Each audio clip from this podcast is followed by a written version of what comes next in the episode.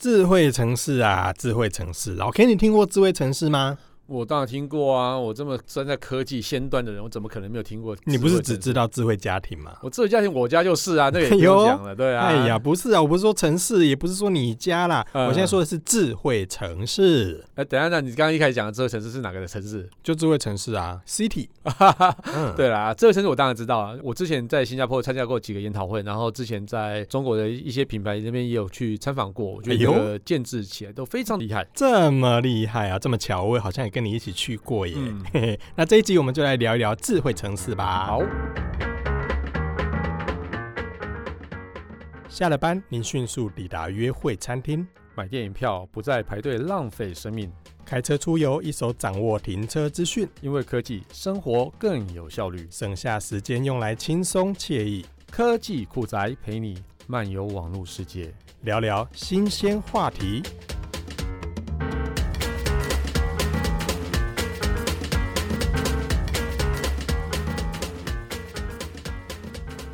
哎、我们在聊五 G 的时候，聊到那个智慧城市啊，这跟我们平常听到智慧的家庭相比，到底智慧城市多了哪些东西？智慧城市跟智慧家庭最大的不同就在于，一个是家庭，一个是城市啦。我马摘完毕，我马摘，恭喜啦！智慧城市这个名词哦，其实真的也存在很多年了啊。在定义上来说的话，智慧城市也就是所谓的 smart city，其实是利用各种的科技的一些 sensor 啦，然后整合城市里面的一些系统，然后整合在一起之后来提升城市的运作，优化整个城市的管理跟服务。所以简单来讲呢，你可以想象，智慧城市其实是一种改善市民生活品质的一些基础 IT 建设。嗯嗯，那这个概念呢，一开始是从 IBM 在二零零七年的时候所提出的一个叫做“智慧地球”这样的一个概念衍生而来，直到二零零八年的时候，奥巴马就任美国总统的时候呢，就把这个概念呢做了一些回应跟落实。所以呢，后面开始呢，哎、很快哦，二零一二年的年底的时候，就开始有一些组织发起了类似的这样的一些。条约或者是一些基础建设上的一些概念，所以这件事情开始开始在最近就开始被注意到啦。嗯，而你说的很早以前，从二零一二到现在，你看也六七年喽。嗯，没错。那哪些城市现在是有落实到那个智慧城市的？也、欸、还蛮多的耶。嗯、你看，从二零一二年到现在呢，这一段期间，慢慢慢慢有很多的城市开始在部建类似智慧城市这样的架构。在二零一七年的时候呢，富比士曾经公布了一份全球智慧城市的排行哦。那在十大排行里面，台湾嘿嘿厉害喽，我们在五十六名啊，这么后面啊？哎、欸，五十六名很厉害啊！你看我们的弹丸之地而已，我们台湾只有五十六名，是啊、但是这五十六名是台北市 啊。当然，就这是个以城市来来城市来说啦，对啦，因为智慧城市必须要比较小范围，它就是一个城市，它并不是指智慧国家嘛，嗯、所以它是智慧城市，而台北市是。台湾唯一有入围，也应该说曾经上榜的一个城市，其实还蛮厉害的啦。说真的，我觉得算蛮厉害的啦，因为以我们的这个城市小而美，然后但是其实也蛮精致的。而如果跟前面的几个国家相比的话，你看像第一名是美国纽约，第二名是英国伦敦，第三名是法国的巴黎，等等等等等。你看这些城市其实都是一些嗯，算算城市发展很快的，而且在都市样貌来说是相当先进的一些国家跟城市。对，那台北市到底有哪些是属于智慧？其实大家民众可能会比较没有感觉，对不对？一般来讲，应该消费者感觉不到，一般民众也不知道啊。就像我们其实，在上一集聊五 G 的时候有提到嘛，很多地方我们路口都会看到监视器，对不对？因为我们经过的时候，可能就想说，这些路口这个监视器啊，就监视器嘛。我们可能比较多的想象就是，当如果这个路口发生了车祸，碰撞或者是危害的时候，我们可以调阅出这个监视器来还原事情的真相。嗯，但这些监视器可不只是单纯的监视器而已，嗯嗯、而这些影像回传回去之后，都会进行一些分析，甚至去有人脸辨识，对，可以知道经过这个路口的是谁。是那在有些的交通要道，例如说高铁啦、台铁啦，甚至是航空站，嗯，就是我们所谓的机场，嗯，进出的时候都有这样的人脸辨识来辨识说，哎，谁谁谁，或者是有没有通缉犯经过，直接逮捕。甚至我现在还知道，有些演唱会也有这样的机制，哎，就进场的时候可以知道，哎，进来的人是谁啊？曾经还有这样的新闻是可以在演唱会里面抓到罪犯。哎、欸，嗯，好像这个新闻好像真的还蛮对，相当有趣的一项应用。那台北市长小柯柯说过一句话哦，嗯嗯、他说：“智慧城市不是为了智慧而智慧，而是为了要解决人民实际的问题。所以，智慧城市发展的价值是在思考。”可以留下什么东西给下一代？哎、欸，我觉得台北市做的最好的一点就是说，像是它公车系统啊，它其实就有一点智慧的感觉。手手机拿起来就可以知道公车现在到哪里，到哪里，或者说在公车站牌上，其实就会有一些资讯，跟说哎下一班哪时候会到这样。那以前我们等公车真的是傻傻的等嘛，就不知道什么时候来、啊。对对对，然后现在这个东西就是非常有感的进步。而且上次我们有聊到这个停车的时候，我不是有说嘛，台北市的停车场呢，甚至上面还有所谓的找车。嗯，我觉得这些服务真的都很棒。嗯，其实像智慧城市啊，它包含了蛮多部分啊，好像是智慧经济、智慧环境、智慧生活、智慧安全、智慧教育跟智慧出行，就是有交通部分。这个六大领域进出的一些行动，对对对对，或者应该行车之类的。嗯，对对对。那这六个领域里面有什么东西可以让大家比较知道的？让大家比较知道啊，就是这六大领域共同点啊，都前面都加一个智慧。嗯对，我已经很冷了你。好了，我们来聊聊聊一聊，因为我们上次不是讲过嘛？我们有去新加坡的时候参加过一些呃智慧城市的论坛，是，然后去大陆其实也参加过他们展示他们城市上的一些建设的一些厂商，就会发现有好多让人家惊艳的一些东西，而且原来。嗯，它都发生在我们生活之中，甚至台湾本来就有，只是我们平常真的没有发现。而现在我们要聊的这些东西，可以相对来讲，就可以让大家知道说，哦，原来我们平常遇到这些东西，它就是智慧城市啊。欸、最显而易见就是刚才所说的这个人脸辨识跟路口监视器的部分，它就属于智慧安全。对，我上一回应该有提到，呃，印尼的万隆这个城市，它其实是智慧城市落实的非常好的一个地方。那，它最重要的一个智慧的地方是在灾害的一些防护。那个地方好像是洪水比较容易泛滥的地方，所以它有做一些洪水的监测。嗯哼，哦，它比如说你洪水可能到水位到某个地方的时候，它马上就可以立即有一些讯息传到给中央单位，那中央单位就可以立即去做一些应变这样子。嗯，所以我觉得人也不可能随时在这个地方监看。对对，我觉得这个东西就是一个非常好的应用。嗯，对，那像是一些我们的交通啊或者什么东西都可以用一样的方式来去做这样子。哦，怎么说？对，那例如说像是在呃路口塞车的时候，嗯。那是不是应该要有一个哦红绿灯应该要智慧的去做调整？哎，我觉得这很重要哎。有些地方明明这红绿灯的秒数很奇怪，对，明明就说哎奇怪，这对方那没车啊，没车来了啊，为什么就一直红灯？对，那这时候应该就是要有一些智慧的方式，或甚至以 AI 的方式来去说哦，原来这边路口没车了，那我是不是把这边的秒数再对，切换成绿灯，嗯、然后是不是把秒数稍微再调整一下？嗯、那就可以用这些监测器监测得到的东西，嗯、然后来去给中央的大脑做及时的判断。其实也不用到中央的城市，因为可以可以用 AI 技术来来解决嘛。在 AI 还没有发展成熟的时候，我们其实就是可以用人脑来去做。但是当 AI 慢慢成型的时候，嗯、这些或许都不用用到人一直在那边盯看这样、啊。对啊，有时候看到这个交通路口，有一个交通警察站在那边调那个秒数，嗯、他会在一个机器旁边，然后手动在那边控制红绿灯。好累、哦。有点对啊，好辛苦哦。如果这些东西可以透过智慧的机制，透过摄影机去判断车流啦，嗯、判断这个现场的状况，自动切换，那不是可以省事很多吗？是，没错，没错。我觉得这个非常的聪明。所以在这个在智慧交通的部分，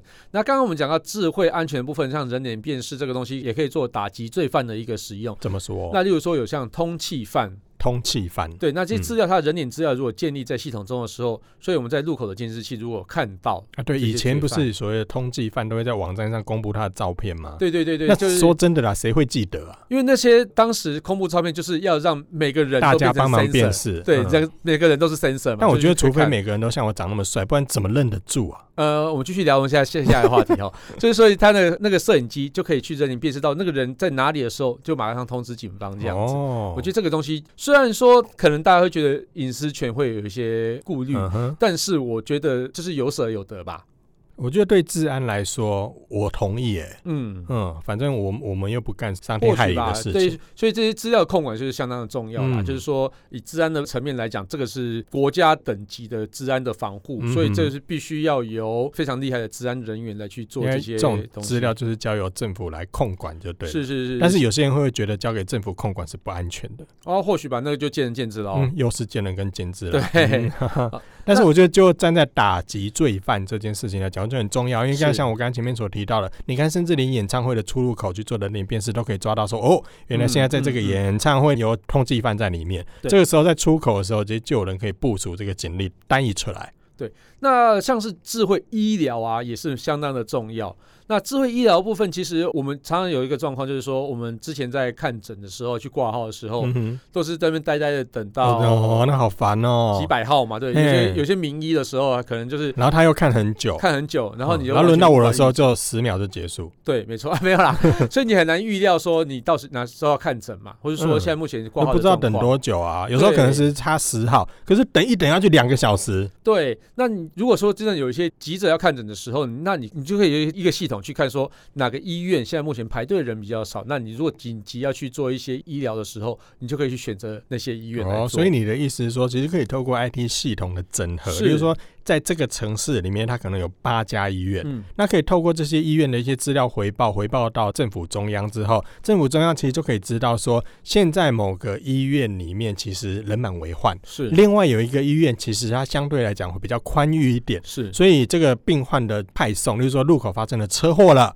那这时候，这个伤者要送到哪一个医院呢？后端如果有系统，就可以马上派送到另外一个人手比较宽裕的医院去，相对来讲比较好的照料。对对，對，哎、欸，这也很重要。对，那另外一个是最重要的啦，我觉得对现在高龄化的社会来讲是非常重要的一个叫做长照。长照，嗯，对，因为现在长照其实基本上都还是需要人一个一个去探访，一个一个去关心，哦，浪费人力啊。对，那如果说今天的 IT 如果是有智慧化城市的时候呢，智慧化医疗系统的时候，其实你就可以有一些监测的方式来监测你就是生活起居啊，那或者是说你的是不是有发生了什么样的危险，比如说跌倒。嗯哦，对对，那像是、欸、现在很多穿戴装置，其实在侦测跌倒也很厉害、哦。对，像是 Apple Watch 其实就有这样的功能。欸、我上次在网络上看到一个很有趣的留言，他说：“啊，跌倒侦测跌倒要干嘛？啊，就已经跌倒了啊。”嗯，其实侦测到跌倒已经跌倒这样是没错啦，但是最重要的是后续有没有人去救你。因为像我们年轻人跌倒，可能就是跌倒爬起来就好了。有什么看到胡乱乱的要得后啊？对对对对对。那如果说比较年纪比较稍长的长者，跌倒是一件非常非常严重的事情。嗯、哦，有可能你跌倒骨折。对，因为他的骨质可能稍微疏松了一些，对对对，所以跌倒有可能会发生生命的危险。嗯，所以对于老人家来说，其实跌倒是一件很严重的事情。对，那所以如果跌倒的瞬间可以马上透过穿戴装置回传之后，甚至是回传到医疗机构，对，这些就可以马上展开一些急难。对对，有些像是独居的长者的话，嗯、其实我觉得就会就很有帮助、啊，非常需要。对对对对，对。然后刚才讲的智慧能源，这个也是非常一个重要的一个系统。智慧能源那到底是要干嘛？就像智慧电网啊、智慧电表、智慧水表、智慧瓦斯表，或是城市的灯光控制，嗯、这个东西如果可以用智慧化的话，可以更省能。城市灯光控制是什么意思啊？譬如说，有些我们常常会回报一些说，哎，这个明明都白天了，天色已经亮了，灯为什么还开着？嗯，哎，现在路灯上不是都有光感应吗？对啊，但是有些光感应还是故障啊。哦，对哦，对，所以你还是得去做一些控管。那我知道是好像现在有些城市就是会控制时间，例如说六点了，他就把灯关掉，然后晚上可能六点了，他就把灯开起来。对对对对，我觉得这些是非常重要的东西。那如果可以透过智慧城市的话，它就可以自己去控制喽。是没错，它就可以有一个总表或者一个 dashboard 去看到说，哦，我现在哪一条路上可能人行比较少了，还是有人在来往，你就可以决定那个灯要不要减少一些。所以你所以你是说类似例如高速公路不是晚上都会开整排的灯吗？是。那如果说这个时候系统侦测到说，其实现在这个时间点车上一台车都没有，其实我可以选择把灯关起来，是，或是把灯的亮度调低低一点点。对，那这时候呢就可以减少能源的浪费啊！如果有车经过的时候，我就把灯亮一点。嗯嗯，这也是都可以透过 IT 系统的部分来解决。那就像刚刚讲的，我们万隆那个智慧救灾啊，也是非常的重要。智慧救灾，对对救灾，像那个电影上面说的嘛，就发生危害的时候，一堆机器人叭叭叭跑出去，然后开始进行解救。是。那当然是未来会发生的事情啊。但是说像是哦，如果说有一个灾难发生的时候，以前啊，我们电影看到就是可能要按一个按钮，那超人就会出现这样子嘛。那是要到电话亭里面去。对。那超人就感应到了，就会去救他嘛。嗯、那其实像这样，那也要超人刚好在的时候。对对对，那说以智慧城市来讲的话，它因为它有非常多感应器嘛，或、嗯、跟摄影机，所以他就知道你在哪个地方有发生一些可能会伤及生命的一些危害，比如说车祸、像火灾，或者是说像是不小心可能会有一些坏人要去抓你这样子之类的，坏人来抓你。对啊，不过这灾害的部分就是像是火灾之类的，或是水灾之类，都是这样子可以来去。那我觉得，如果以救灾来说，最重要的应该是像天灾吧？对，天灾的部分，嗯，那像地震啊，像水灾，像啊，像你看之前地震，你看地震的时候一发生，你怎么能够在第一时间知道哪边是不是有楼倒了、楼歪了，是不是哪边的交通受困、桥断了？这些都可以透过智慧救灾的方式，哎，透过城市 sensor 去感应。但是像我 Facebook 上的那个楼常常歪掉，那个也会来救我吗？哎，不是，啊不会啊。那个你那个楼这歪掉是正常的，因为这是跟人的人品跟交友的这个族群有关系。喂，你狼歪啊，本来就会歪啊。是是是是。然后回到那个智慧救灾啦，就是如果真的发生天灾的时候，像之前应该大家印象很深刻的是，日本当时在发生海啸的时候，对不对？海啸的时候，当时所发生的这状况，为什么街头的这些摄影机拍到的这些画面，它可以在当地日本政府很快的产生一些救灾上的应变，甚至也可以立刻知道说，哦，哪边其实路已经毁了，哪边的一些条件上已经不行了，或者是发生这过程的时候有多少人伤亡，我该在这个时间点救援的时候，人要送到哪一个医院去？哪一个医院现在空？哪一个医院现在人力有能能力可以解决这件事情，就可以把他们送到对的地方去，甚至是在救灾。你说刚才讲的嘛，我们常会遇到救护车，对不对？像现在救护车是不是在路上咦哦咦哦？然后现在大家是不是听到声音会主动的让开啊、回避啊？那回避其实这都要靠人自己去闪躲。可是在这过程中有一个很重要的地方是在红绿灯。我们进红绿灯的时候，救护车你总不能直接飙过去吧？嗯，因为一定有些人不知道啊，或者是这在窗户关起来听音乐的时候，其实听不到你救护车的声音。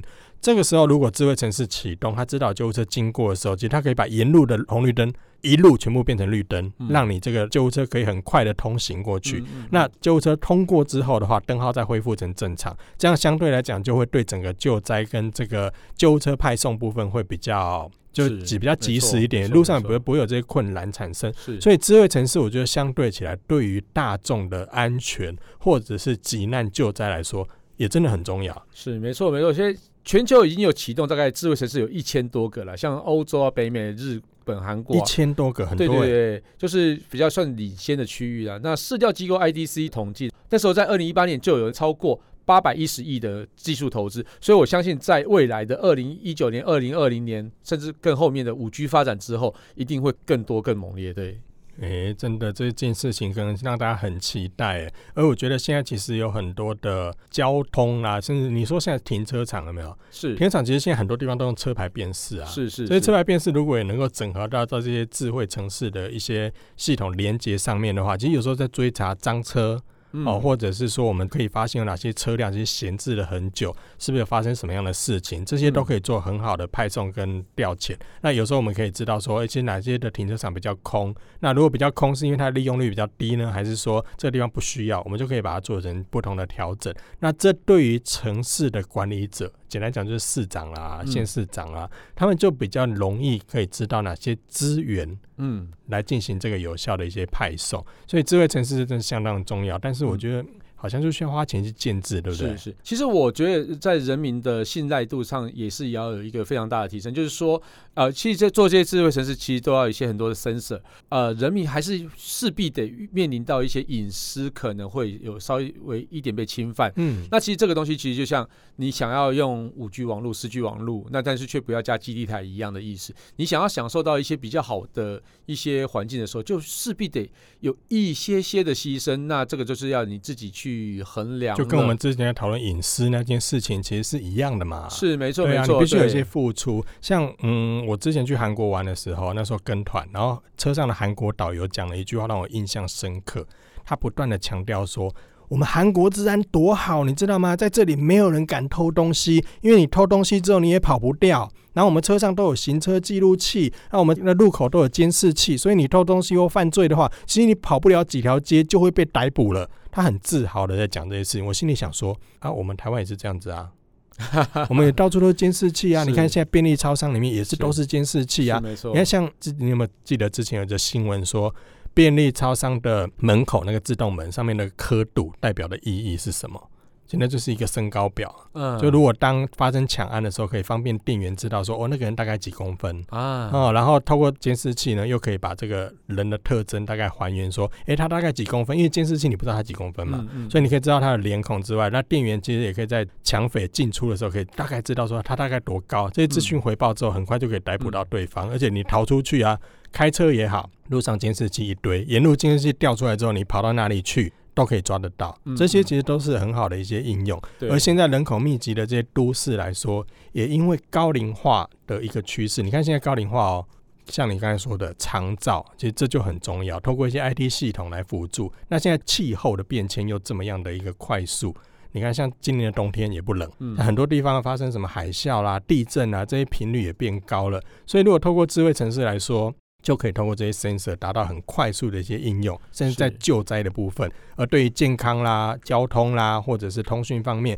其实都可以有很好的一个保障。你看，现在接下来大数据、人工智慧，然后还有一些云端运算等等这些基础建设，再加上我们之前讨论过的五 G，这智慧城市的演进，应该到最后应该会对我们生活产生更大更大的便利。嗯，没错，我觉得智慧城市就是一个势在必行的一个发展了。嗯，嘿，好了，那感谢大家收听这集节目，我是科技阿酷 Kissplay，我是科技仔仔林小旭。如果你有任何想听或觉得有点酷，或者在玩中的科技话题，或是发现网络上最近哪件事实在太瞎了不了不行，或者哪边看到哪一个监视器怪怪的，哎，都可以到我们的脸书社团。怪怪的是怎样？是坏掉是不是？啊，啊，就是他为什么一直照着我，一直跟着我追啊？哎喂，哎，都欢迎到我们脸书科技酷仔留言给我们哦。好了，还有快分享我们的节目给你酷到不行，或者在玩中的朋友。一起加入科技酷宅的异想世界，拜拜。哎，那新竹市人，我觉得我们是科技城呢，为什么我们打电话给小尖尖尖？